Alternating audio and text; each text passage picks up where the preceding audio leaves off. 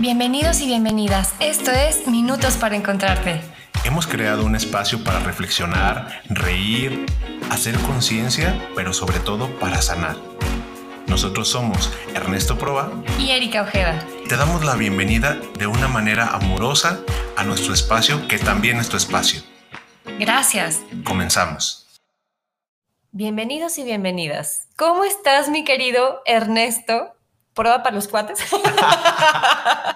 Muy bien, Erika Ojeda, Kika, para los cuates. Oye, me estaban diciendo las personas que me escuchan, eh, que nos escuchan, mejor dicho, pero bueno, la crítica era que yo no te digo Kika. Sí, casi no. Ya, ahí de repente salen eh, unos episodios, pero cada vez... De, vez, no, no, no sé, no sé, ¿qué, me, qué tendré que trabajar? que hay una Kika en tu vida, en una caricatura, salió los Muppets Baby. Claro, por eso lo asocio. No, por eso quizás lo asocio.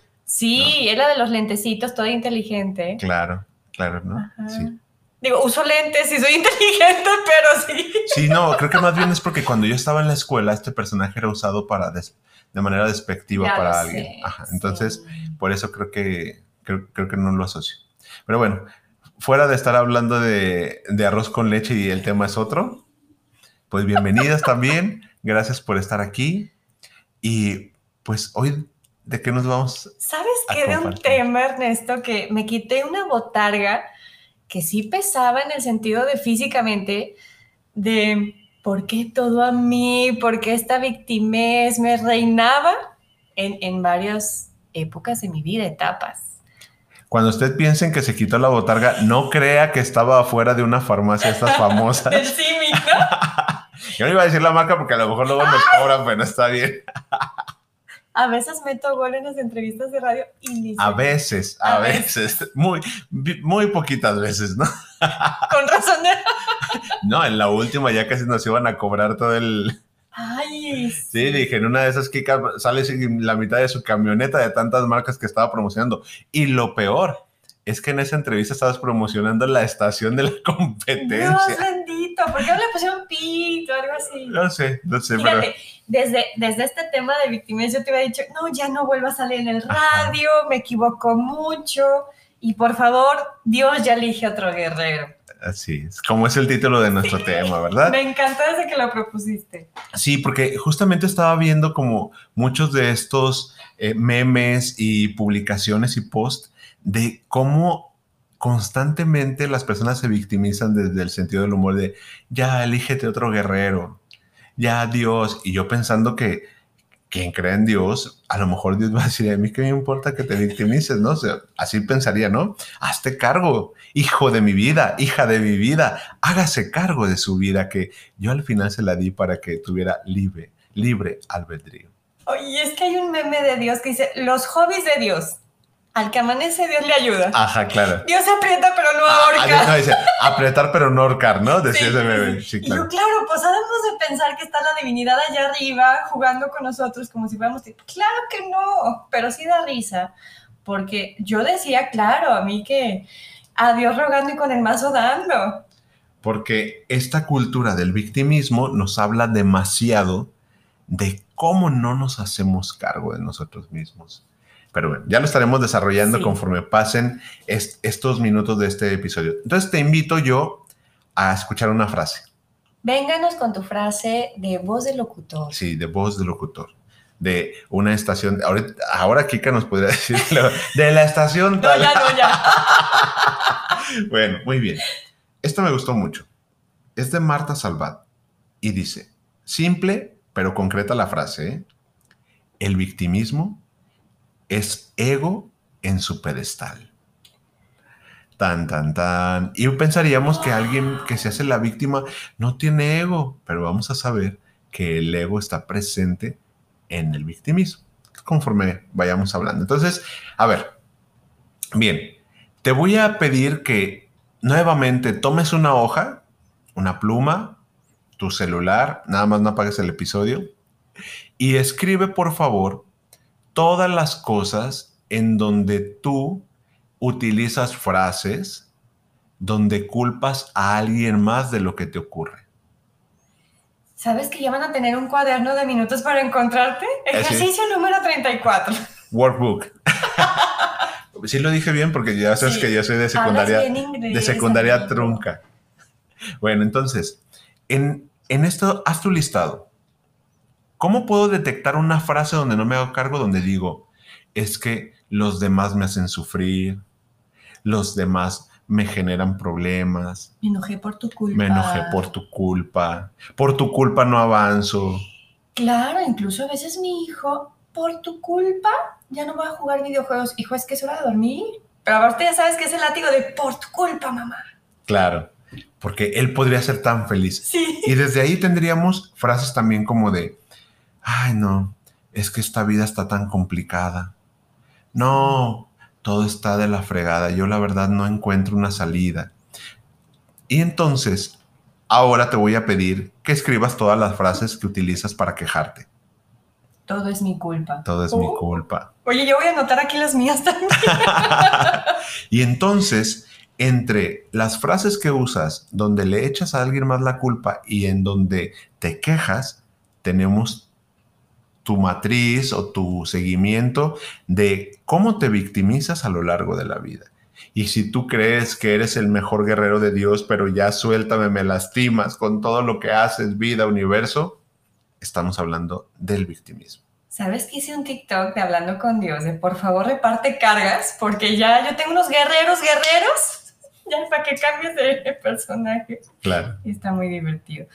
En esa lista, Ernesto, ¿qué te parece si nos defines qué es el victimismo? Porque también van a mejor cachar más fácil ese lenguaje, ¿no? Bien, yo lo voy a plantear desde una teoría psicoanalítica. Ok. ¿no? Vamos a irnos medios freudianos, eh, desde la parte de la psicología, pero ya saben, desmenuzado como para gente como yo que tenemos este, estos recursos limitados y para personas que también no conocen Claro. nada de psicología o no lo entendemos. Bueno, vamos a imaginar que tenemos un círculo, ¿va?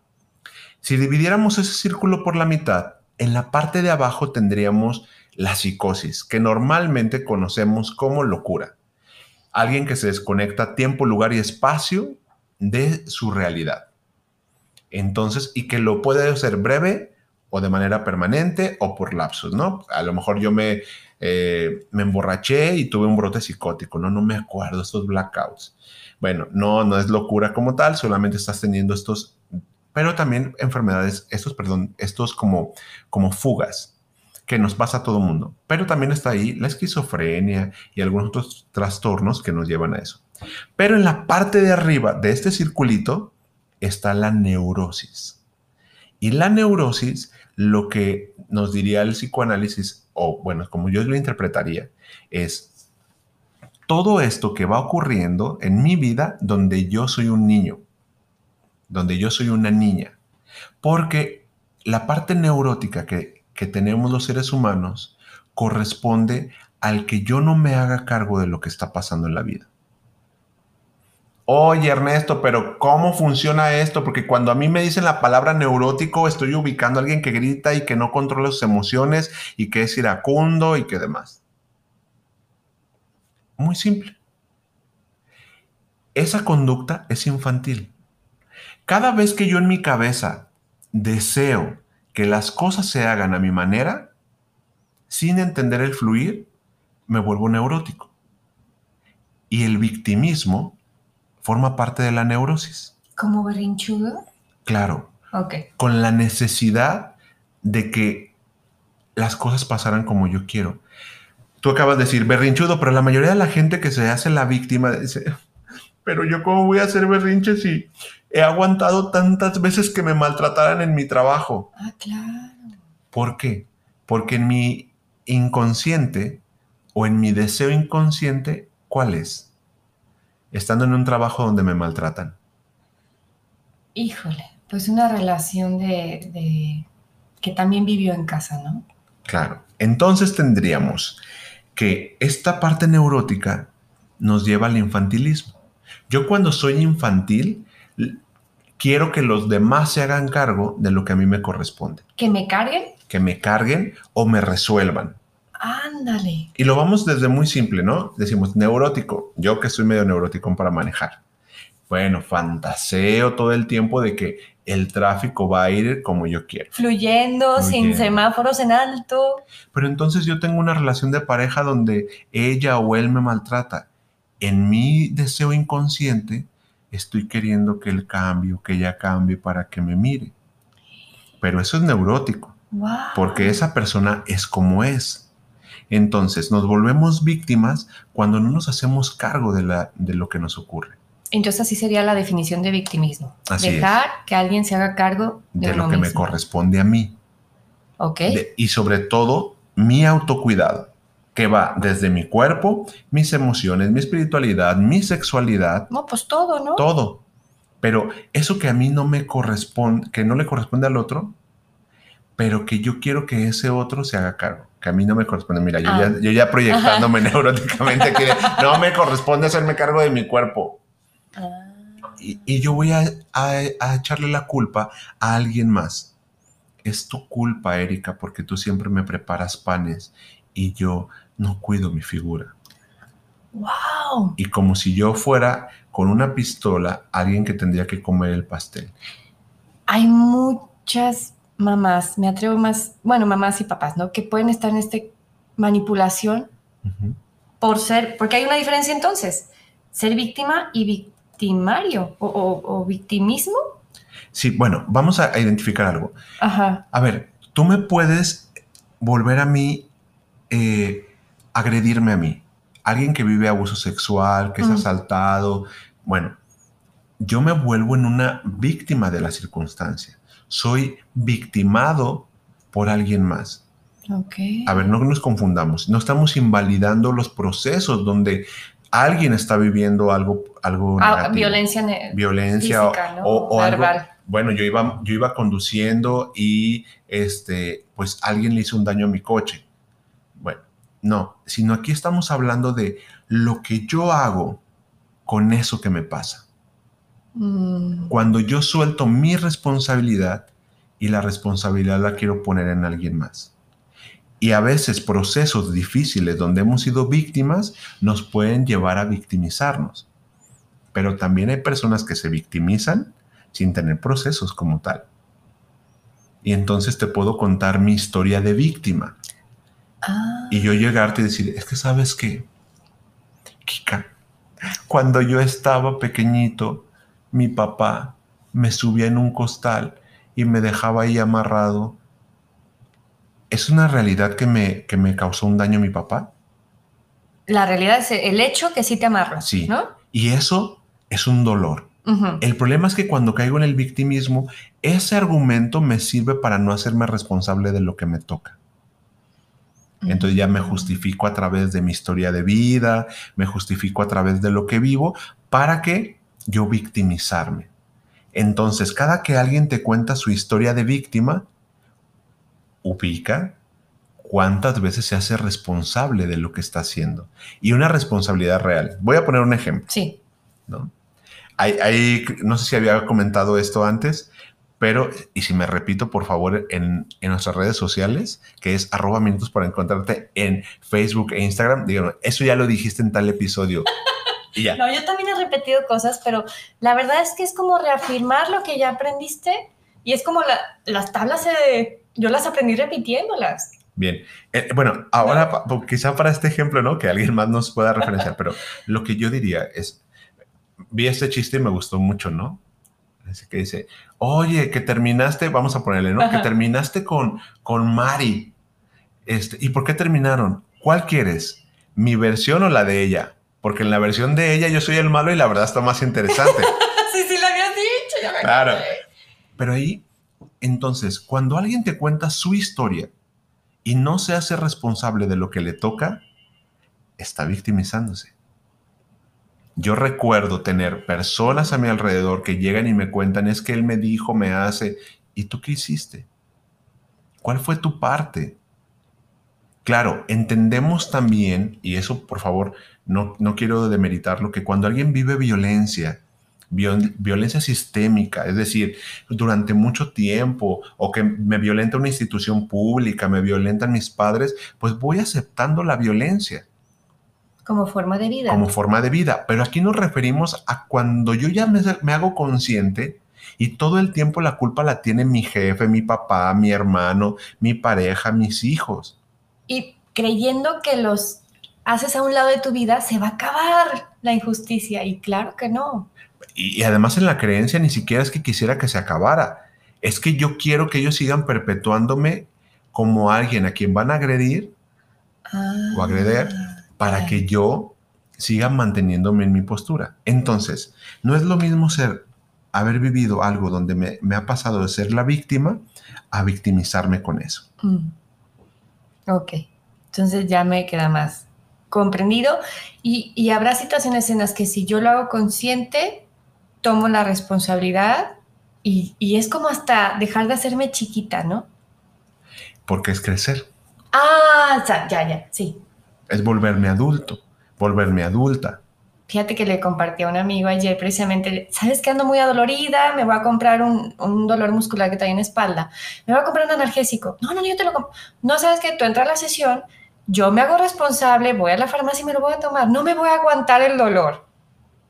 Y fue así como que dije, ay, hasta yo pude decir eso porque casi siempre esperaba en otras etapas de mi vida que, no, yo te lo llevo o yo te lo traigo obviamente aceptar la ayuda fue parte de mis procesos, pero también hacerme responsable de que yo fui al masaje, yo traigo el dolorcito, en mis manos está, pues ir a la farmacia, ¿no? Entonces, en ese momento, cuando te haces cargo de ti, ¿qué te pasa?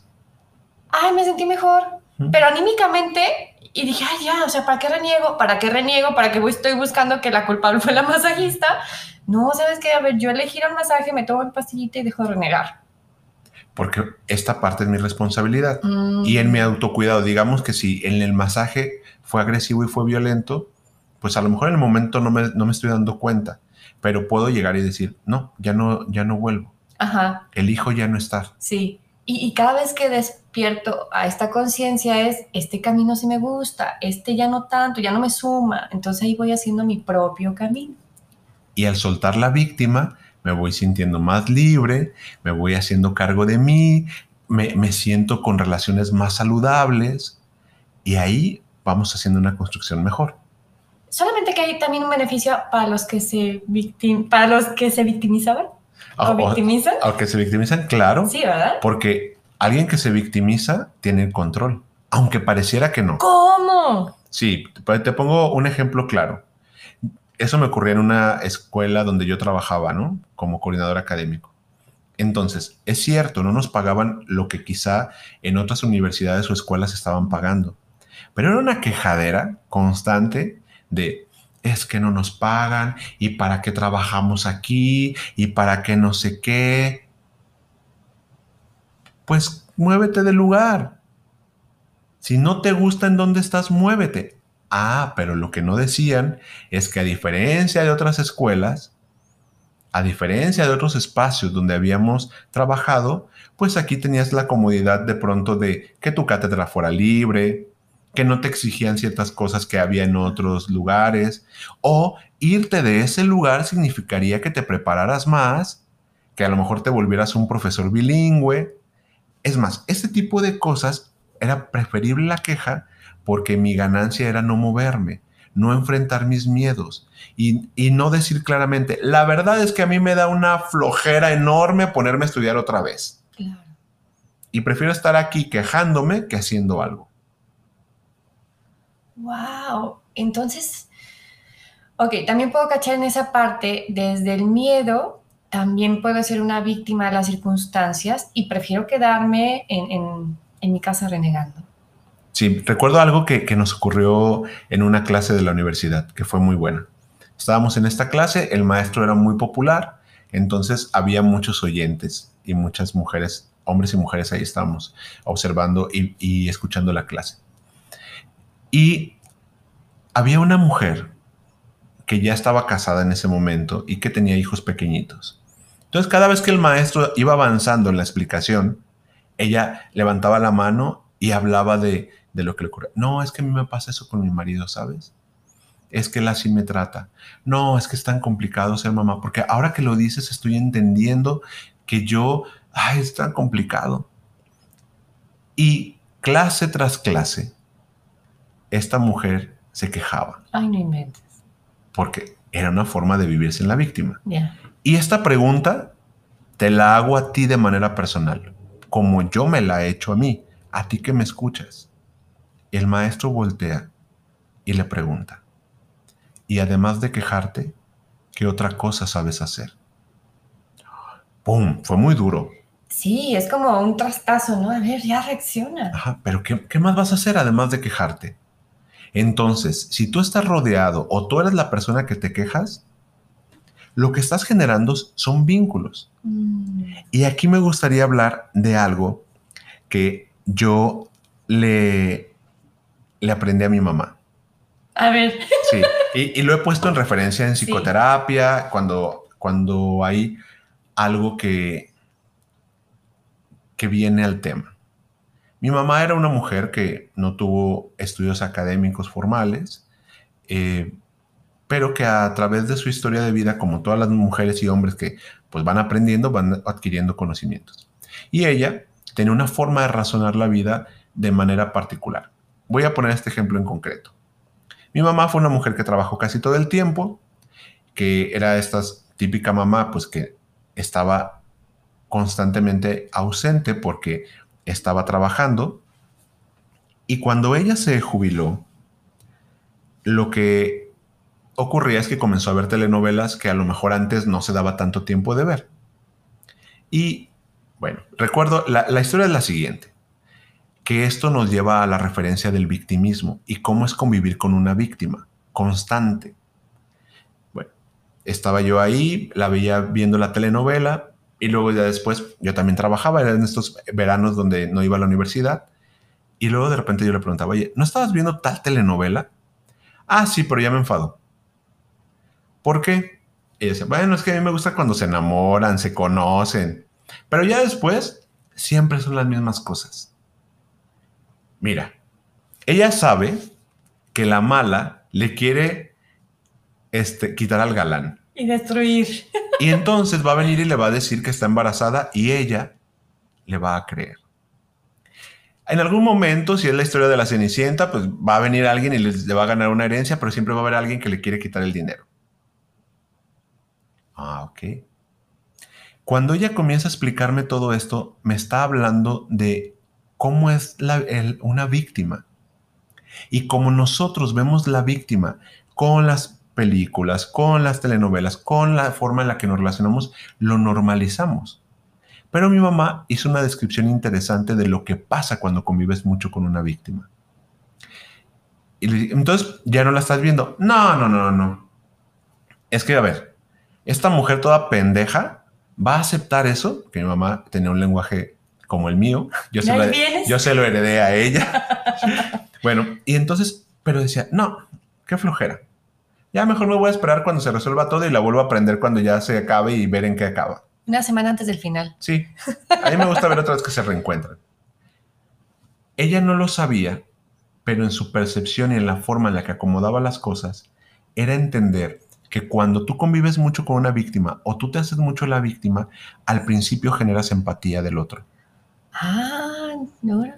Entonces, yo, tú vienes y me cuentas el problema que no, es que fíjate Ernesto, que mi esposo me dijo que no sé qué, que no sé qué. ¿Cómo no? ¿Cómo la estás pasando tan mal, Erika? Aquí ven, yo te ayudo, yo te abrazo, yo te escucho. Pero si esa historia se repite muchas veces y tú no te quieres hacer cargo, comienza a generar molestia hacia ti. Y si yo soy una persona que le gusta ser sádico con nosotros, pues te voy a comenzar a, joder porque tú lo que quieres es buscar a alguien que te joda. Pero si yo soy una persona sana o medianamente sana, me voy a alejar de ti. Porque energéticamente tú eres una persona que me va a robar energía a mí. Como esos, esas mentositas, ¿no? De como los que viven en el pegados al tiburón. Al tiburón, así ¿Cómo se llaman? Ah, rémolas. Rémolas, sí. Sí que están comiendo todo el tiempo de lo que sueltas. Bien. Y ese es el efecto que genera una víctima. ¿Cómo entonces trabajar con una víctima? Pues es difícil. Y son estas víctimas que son de diferentes tipos. Y vamos a analizarlos. Va. Bueno, primero tenemos la víctima protagonista clásica de telenovela. Todo le hacen, es pobrecito, pobrecita, sufrida, abnegada. ¿Tú crees? En muchos momentos me hablaba feo. Tú lo permitías. También pues, hazte cargo. Pero es este pobrecito de mí, porque soy tan bueno, tan bueno, tan bueno, tan bueno que caigo en lo pendejo. Y no me quiero hacer cargo. Luego, ese tipo de víctimas son muy aplaudidas socialmente porque diríamos, mira tan buena, mira tan bueno. No, es que él es un pan de Dios. Quizá el pan de Dios en el fondo se siente mejor que los otros, aunque permita que lo pisoteen. Por eso recae en el ego. Me siento superior. Claro. Aunque me pongo de tapete. Porque pues es que tú no te das cuenta de lo que haces. ¿Qué hay detrás de una frase como esta? Que yo creo que como tú estás tonto, tú estás pendejo, yo, aunque desde mi víctima es, sé más que tú. Mm. Entonces, la primera víctima, protagonista de telenovela. Segunda víctima, tipo cantante de canciones de despecho. Ay, la que me has dicho, Paquita, la del bar. Y entonces soy la víctima empoderada, ardida, pero que tampoco se hace cargo. A mí no me van a volver a ver la cara, porque ese que no sé qué, si te fijas en ese discurso donde yo me siento que yo soy capaz, en el fondo, realmente soy una víctima.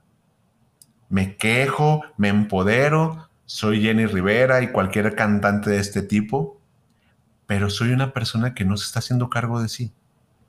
Claro. Rata de dos patas, te estoy hablando a ti. La rata de dos patas la elegiste tú. Déjate de hacer güey. Nadie te puso una pistola. Nadie te puso una pistola. O con él. Es que ahora, ahora que soy libre, no. Esta libertad la estás adquiriendo porque tú quieres. Es que mis papás que me hicieron tanto daño. Fíjate, y hay otra vez ego. Otra vez es desde mi ego pelear algo yo voy a demostrarles que soy mejor. Que soy mejor. ¿Sabes? Estos videos de TikTok que, o, o varias plataformas y redes sociales que bajan de peso las chavas, se ponen guapísimas porque cortaron con el galán.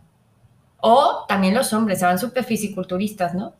El, la bronca es que el motivo del trasfondo que hay. Pues el rencor, el orgullo. Y el victimismo. Sí, también. No, ya suéltalo, hazlo porque tú quieres. Ya suéltalo, hazlo porque tú quieres. Ahora, tenemos a la víctima recalcitrante. Es el tipo de víctima que todo el tiempo repite el mismo discurso. entonces yo recuerdo a un tío mío que él nos contaba la historia de cómo mi abuela en algún momento lo había corrido de la casa. Pero esa historia nos las contaba a todos los los primos y los sobrinos cuando él estaba tomado. Es que mi mamá un día me corrió de la casa. Tío, pero tenías 16 años, ahora tienes más de 50. Y sigue contando, Y sigues cargando la misma historia porque te vuelve funcional. Ah. Porque mediante eso no se hacía cargo de cosas. Yo soy rebelde porque el mundo me ha hecho así. Porque nadie me ha tratado con amor, dice una canción de los setentas. Pero si analizas muchas canciones, estamos hablando de esa víctima que cuenta su historia una y otra vez, una y otra vez la misma historia. Es el recalcitrante. Pero cuando tú los confrontas a este tipo de víctimas o a los otros, va a decir, es que no me comprendes, tú no pasaste lo que yo pasé. Sí, me ha tocado escuchar. Y me vuelvo víctima, me revictimizo de lo mismo para seguir manipulando. Reloaded. La siguiente tipo de víctima es una víctima pasiva-agresiva es la que va a sufrir en silencio, pero no te lo va a decir. Pero cuando tenga la oportunidad, te lo va a echar en cara. Ah, hijo. Bueno, pues es que, pues yo te di lo mejor que tenía, hija. Y pues si tú no lo quieres tomar, está bien. Solamente quería tu bien. Victimismo otra vez. Pero no lo estoy diciendo. No es alguien que lo habla, pero es alguien que lo vive. Y luego tenemos al siguiente, que es el víctima o la víctima mesiánica. la que se va a sacrificar por el bien de, de la humanidad. No, es que, pues que coman todos, yo no como. No, pues es que yo, mira, mejor me quedo cuidando a mis papás porque ellos no tienen a quien, quien los cuide. No, es que yo tenía una amiga que la voy a balconear, bueno, ni me ha de escuchar. a lo mejor sí. Quién sabe, ¿no? Pero bueno, ella nos decía, y mis amigas que escuchan y saben quién es, nos vamos a reír un poco porque era como de, yo no viví, yo no viví mi vida por vivir la de ustedes. Yo no tuve novio por acompañarlas las veces que ustedes no lo tenían. Yo no hice porque cuando ustedes lloraban allí estaba.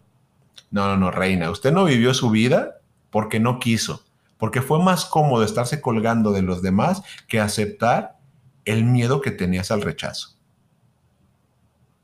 Entonces, el mesiánico va a hacer todo por los demás, pero lo va a cantar y lo va a decir. Entonces, eso también es otro tipo de víctima muy aplaudido. Es que es el Mesías, ¿verdad? Claro, y entonces, mm. bueno, pues a los mesiánicos también es como, es que yo soy el concejal o el jefe de grupo.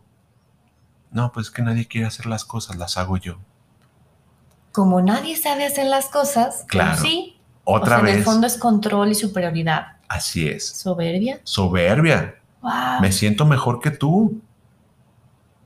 Creer que yo soy mejor que mis padres, que los puedo rescatar. Y que los veo como niños y entonces yo soy el adulto que va a hacer las cosas por ellos porque no tienen el conocimiento para hacerlo. Y yo hago las cosas bien. Ah, también eso, sí es cierto. Bien. Cuando ya identifiques si tendríamos más, pero estos serían básicamente los que están. Ok. ¿Va? Ahora entonces hablaríamos de cuáles son las ganancias secundarias de, ser la víctima. Tú ya mencionabas alguna, ¿no? Sí. ¿Cuáles se te ocurren? Ay, atención. está eh, como parte de, de pedir amor a migajas también. A manipulaciones. Sí. ¿Manipulación y chantaje es diferente? Eh, pues van casi de la mano, ah, pero yo te puedo manipular sin chantajearte y te puedo chantajear manipulándote. Te pongo un, a ver, un ejemplo. Te pongo un ejemplo como muy, muy simple, ¿no? Sí. Imagínate que tú y yo estamos en el mismo grupo de la universidad. Que estamos así y, y, yo soy muy, muy tu amigo y tú me quieres mucho. Entonces yo llego, vamos a hacer este diálogo, ¿no? Yo llego todo callado y así de, me siento a un lado tuyo, en las butacas, esperando nuestra clase de finanzas 4. Y yo, ¿qué me dirías? ¿Qué tienes, Ernesto? Te veo triste. Nada. Bueno, cosas que me pasan. Ay, pues estoy aquí para escucharte si quieres compartir. Gracias, es que a veces siento que nadie me escucha, que nadie me quiere. Es que yo a veces creo que no tengo amigos, que yo no soy un buen amigo. Ay, no, claro que sí, yo puedo ser tu amiga, este. ¿De verdad, Erika? Sí, claro, claro. En eso ustedes no lo ven, pero imagínense que estoy llorando. ¿Qué te gustaría hacer en ese momento que me ves llorando? Consolarte. ¿De qué manera? Un abrazo, un este, date la mano. Y en todo eso, Erika, yo lo voy a hacer porque tengo la incapacidad de llegar y decirte, Erika, me siento triste, ¿me das un abrazo? Ah. Entonces manipulé para que tú reaccionaras a lo que yo quiero. Pero imaginemos que Erika ya está cansada de que yo soy el típico una y otra vez quejicas, quejón, que no hacen lo que tienen que hacer. Entonces ya llego otra vez y tú ya estás cansada de mí, ¿no? Sí, sí. ¿Y ahora qué traes? Pues otra vez en mi casa ya ves los problemas que hay. Ay, no, no, ya, mejor piensa en otras cosas, no sé. ¿Cómo voy a pensar en otras cosas? Quizá tú no me comprendes. Sí, pero a ver, estás en la escuela, distráete, relájate. Pues para ti es fácil porque tus papás están juntos, no los míos que se están divorciando. Ah, cabrón. Entonces, si te fijas, moví todo porque una víctima es muy manipuladora y controladora porque en el discurso no se hace responsable. Y hasta el tono de voz, ¿no? claro. Me lo tengo bien actuado. Sí, ya sé. Sí, yo me viví en el victimismo muchos años. Yo también. Y todavía recaigo, pero ya lo hago muy consciente. Entonces, ¿cuáles son? Atención. Ahorita, ah, en este ejercicio me mostraste mucha atención. Sí, otra vez. otra vez. Ahora, juégate el papel de la víctima y yo voy a estar hasta el cansancio, ¿va? Yo voy a jugar dos personajes. Voy a ser Pedrito y voy a ser Juanito. Primero voy a ser Pedrito que está harto de tu victimismo. Y luego soy Juanito que le va a dar cuerda a lo que tú sientes. Ok. Ok, ¿cómo llegarías y dirías? Otra vez, la misma escena de la escuela. Ay, Ah, ¿Qué te pasa, Kika? ay, es que traigo tantas cosas. Ah, qué mal rollo. Bueno, ahorita nos vemos. Vuelvo a ser Juanito. Oye, este, vi que Pedro se fue. ¿Por qué se fue? Pues no sé, yo nomás, pues yo estoy súper triste y yo quisiera que me escuchara, pero se fue, me abandonó. Qué gacho, qué culero, qué mal amigo. No, yo sí te quiero, ¿eh? Yo, yo sí quédate conmigo. Pinche Pedro, cabrón. Sí, aléjate de eso. Es que no le hagas caso a Pedro tú tampoco. No, es que, no, es que ya lo estoy viendo que es muy mal amigo. Y aquí ya tenemos el clic de cómo alguien manipula. Pero cuando yo llegue y te reclame, dice, oye, ya me di cuenta que Pedro no es tan mal amigo, ¿eh? Me mentiste, Kika. ¿Qué diría una víctima? No, claro que sí. Yo te dije mi ver- la verdad de las cosas. Bueno, es que la verdad es que él ya está cansado de cómo te victimizas. Es que no sabe lo que vivo y lo que siento y no me lo preguntó. ¿Te fijas? Lo tenemos muy, muy introyectado el papel.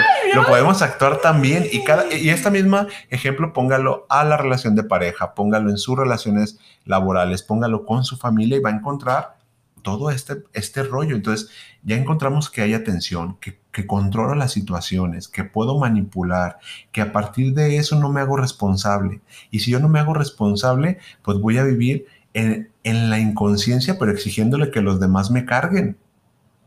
Y eso es una ganancia muy bonita. Yo no enfrento mis miedos mientras soy víctima, porque eso hace que me quede en el mismo lugar. Yo no enfrento las posibilidades de crecer, porque recuerda que la víctima, como en el estatus neurótico, es un infantilismo. Entonces lo menos que voy a querer es que crezca. Porque cuando tú me vas a pedir que yo deje de victimizarme, me estás pidiendo que me vuelva adulto. O, en- o que crezca en Claro, hacerme cargo. Claro, y entonces puede haber relaciones de pareja que, que son dos niños manipulándose y chantajeándose, Mutuamente. o adolescentes también. Adolescentes o niños y adolescentes.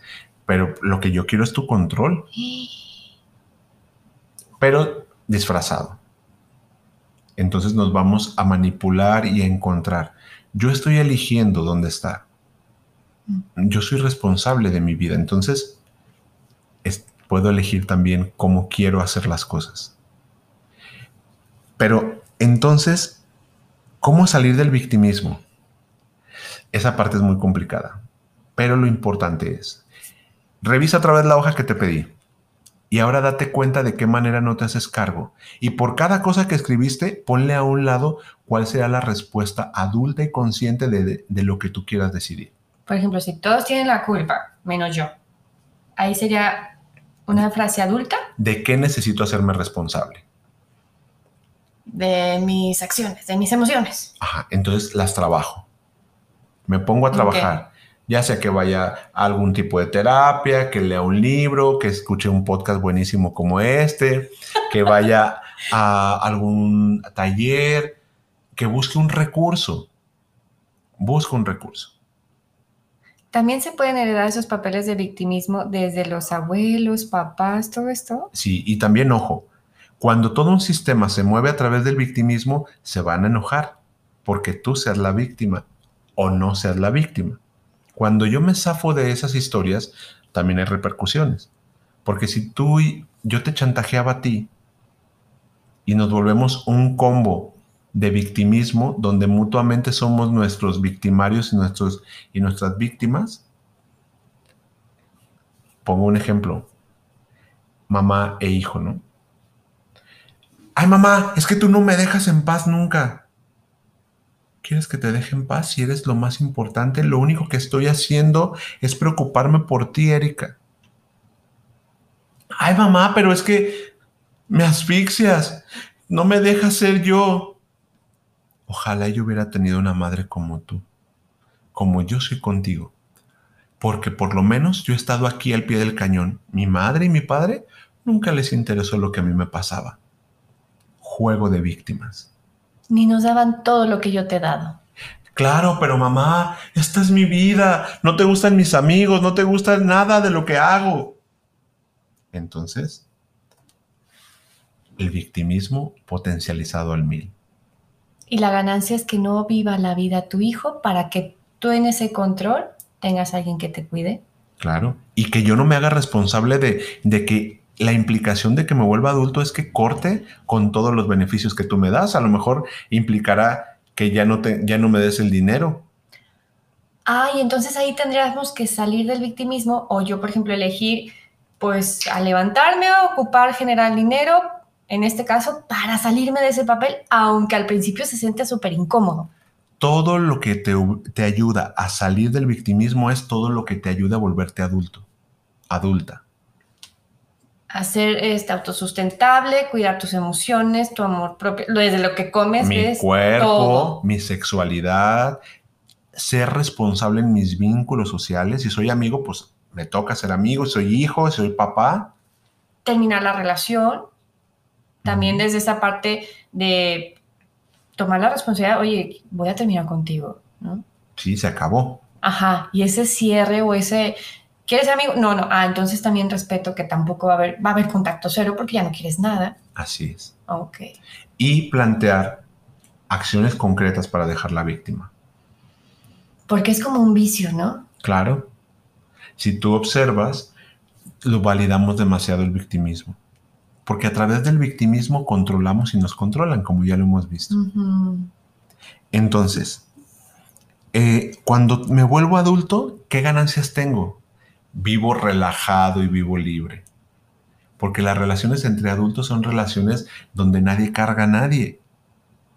Tú te haces cargo de lo tuyo, yo me hago cargo de lo mío y nos acompañamos. Esto no significa que estaré aislado, que tú estarás sola significará que tendrás relaciones y vínculos más, más bonitos, más estables. Incluso a lo mejor sin cambiar de amistades o de pareja, porque ese ajuste que al principio no va a estar cómodo, Ernesto, va a ser como entablar a ver las cartas sobre la mesa, esto es lo que yo voy a ver en la relación ya desde una parte adulta, pues también vas a hacer que el otro se mueva o en sus tiempos, en sus ritmos, que le vaya cayendo el 20 y vuelvan en ese a embonar después, ¿no? el, comentario que tú haces es interesante. No estamos buscando destruir, estamos buscando construir de una forma diferente. Habrá con quienes no se puede, porque el victimismo es mucho. Y esa está la aceptación. Eh, acepto, digo, pues así eres, no pasa nada. Pero está cuando construimos nuevas frases, mm. cuando hablamos de nuevos vínculos. Nuevos acuerdos. Nuevos acuerdos, nuevas formas de llevarnos.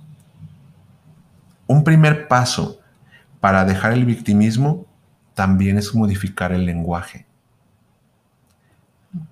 Tú me hiciste enojar. Yo me enojé con lo que tú hiciste. Yo elijo enojarme por la reacción que tú hiciste, ni siquiera con la, así como quitándote los proverbios, ¿no? Sí, es que la historia difícil que viví con mi familia me marcó y a partir de ahí no puedo ser lo que soy la historia que viví ha marcado algunas partes de mi vida y puedo aprender a ser quien soy. Y ya no eres ese pasado. Y ya no eres ese pasado. En la medida en la que el discurso cambia, en esa medida cambiamos nuestra mente, porque a través del discurso cambiamos el pensamiento. Es como esto, eh, eh, comparándolo con una construcción de una calle, ¿no? Hay que demolerla para luego poner asfalto o cemento hidráulico y entonces pasar por esas vías que ya había victimismo, pero sin ese lenguaje que tú mismo creas. Y darme cuenta qué quiero hacer con lo que estoy haciendo. Y si eliges quedarte, deja la víctima y asume que implicará estar ahí. No me gusta el trabajo que tengo, pero no tengo otra opción. Sí, sí tienes otra opción. Y cuesta un friego dejar, incluso en dejar la empresa familiar me costó muchísimo. Y fue una opción. Sí. E inclusive otra opción es que seguirte quedando. Pero el cómo te decidas quedar sin que te vivas como víctima es elegir. La relación, tus vínculos, lo que haces, tú estás eligiendo. Siempre estamos eligiendo, ¿verdad? Y es súper bonito cuando como adulta, como adulto, eliges. Sí, incluso ya casi con eh, saliendo con él, ¿sabes qué? Si en la segunda no me contesté, ya, yo le elegí la primera, lo invité, tuve la iniciativa, ya la segunda no le hizo caso, ¿sabes qué? Ya, o sea, next. Como en esta parte de límites que, que cada vez los disfruto más poner. Otro factor para soltar el victimismo es atender mi necesidad que está oculta a través de la víctima. Poníamos este ejemplo de esta persona que llega y sufre y, oye, implica que no, que no lo viva, que no lo sienta. No, no estamos hablando de que no sientas tus emociones. Ajá, no las invalides. No las invalides. Estamos hablando de cómo las puedes manipular para activarte afuera o para no hacerte responsable. Ah, oye, estoy triste, la verdad no tengo energía de nada. No pasa nada pero ¿qué quieres hacer con eso y hazte cargo de lo que quieres hacer? ¿Tú crees? En mi trabajo me corrieron porque falté dos veces. Un pinche discurso víctima. Ya no querías estar ahí. Ya no quería estar ahí. Asúmelo. Asúmelo como propio. Y la, la, necesidad satisfecha. Si yo quiero un abrazo y que tú me escuches, pues voy y te lo pido directamente. Kika, por favor escúchame. Tengo toda esta situación familiar y quiero desahogarme. Y si tú quisieras, ¿me puedes dar un abrazo al final? ¿O me puedes abrazar? Identificar mi necesidad. No asumiéndola, ¿no? Porque luego estaba, yo estaba bien acostumbrada a que asumían lo que yo necesitaba y claro que no. Entonces, con esto vamos saliendo poco a poco y nos vamos siendo responsables. Si en esto noto que hay heridas, pues bueno, Pide ayuda con alguien profesional, con alguien de confianza, con quien tú sientas que puede acompañar tu proceso sin violentarlo.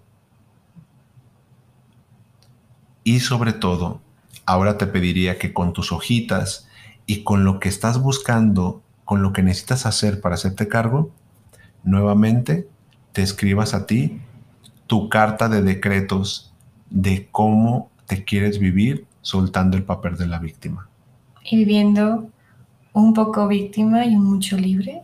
Sí, es decir, hay momentos en que quizá me voy a sentir, ay, no te pelees con la víctima, está muy introyectada, vívela y suéltela para que seas libre. Como estas calcamonías que se pegan muchísimo, ¿no? Va a haber momento en que le tengas que raspar, ponerle agüita y se termine de despegar ese, ese personaje en tu historia.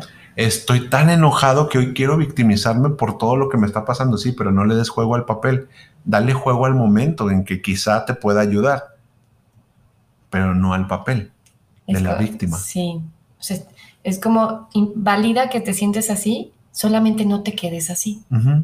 Quéjate, llora, dale permiso a eso que estás viviendo, pero para soltarlo, no para quedarlo reciclar. Y volviéndote a comer y a comer el mismo tipo de platillo una y otra vez, ¿no? Sí. Pues bueno, yo yo me quedo con la idea de que cuando suelto la, cuando elegí soltar mi rollo víctima, me comencé a dar cuenta que había un mundo donde había personas que me iban a amar sin la necesidad de yo implementar acciones para que me dieran actos de amor. sin necesidad de Es decir, cuando dejé el rollo de la víctima, comencé a darme cuenta que si yo no chantajeaba y no manipulaba desde mi victimismo, y me hacía cargo, las personas amorosamente me iban a comenzar a dar ese cariño que me estaba haciendo falta cuando me victimizaba. Ese acompañamiento. Y ese acompañamiento estaba desde una realidad y desde un sentido. Ya no era llegar y hacerme el sufrido y el abnegado para que alguien me prestara atención, sino llegar y decirle, necesito tu atención, sin buscar la codependencia, que una sola persona me diera todo, ¿no? Volteando a darme la atención a mí mismo. Y a partir de ahí, satisfacer la necesidad y seguir caminando. Bueno, pues ¿cuál sería tu conclusión, Erika, de todo esto? Ay, Ernesto, creo que ha valido toda la pena estar un día a la vez, y sé que me lo repito y lo digo varias veces en los episodios, saliéndome del personaje de víctima, porque lo tenía enclaustrado tal cual, y, ser esa mujer adulta que disfruta su vida, disfruta sus consecuencias también, porque pues me va a seguir equivocando. Pero sobre todo, en lugar de incluso a veces dejar de equivocar, es vivir la experiencia. Es como si te dicen, pues prueba el huitlacoche, ya ya lo probé, ya no me gustó. Ya ya probé el victimismo, ya no me gusta, ya no me llena, ya no me identifico. A veces sí caigo, pero cada vez me muevo o hago consciente e-, en un tiempo más cortito. Y si ustedes sueltan la víctima, pues vivirán este tipo de cosas bonitas que les pueden ocurrir, no desde la parte romántica, idealista, sino desde la parte real, porque la realidad es, es bella también.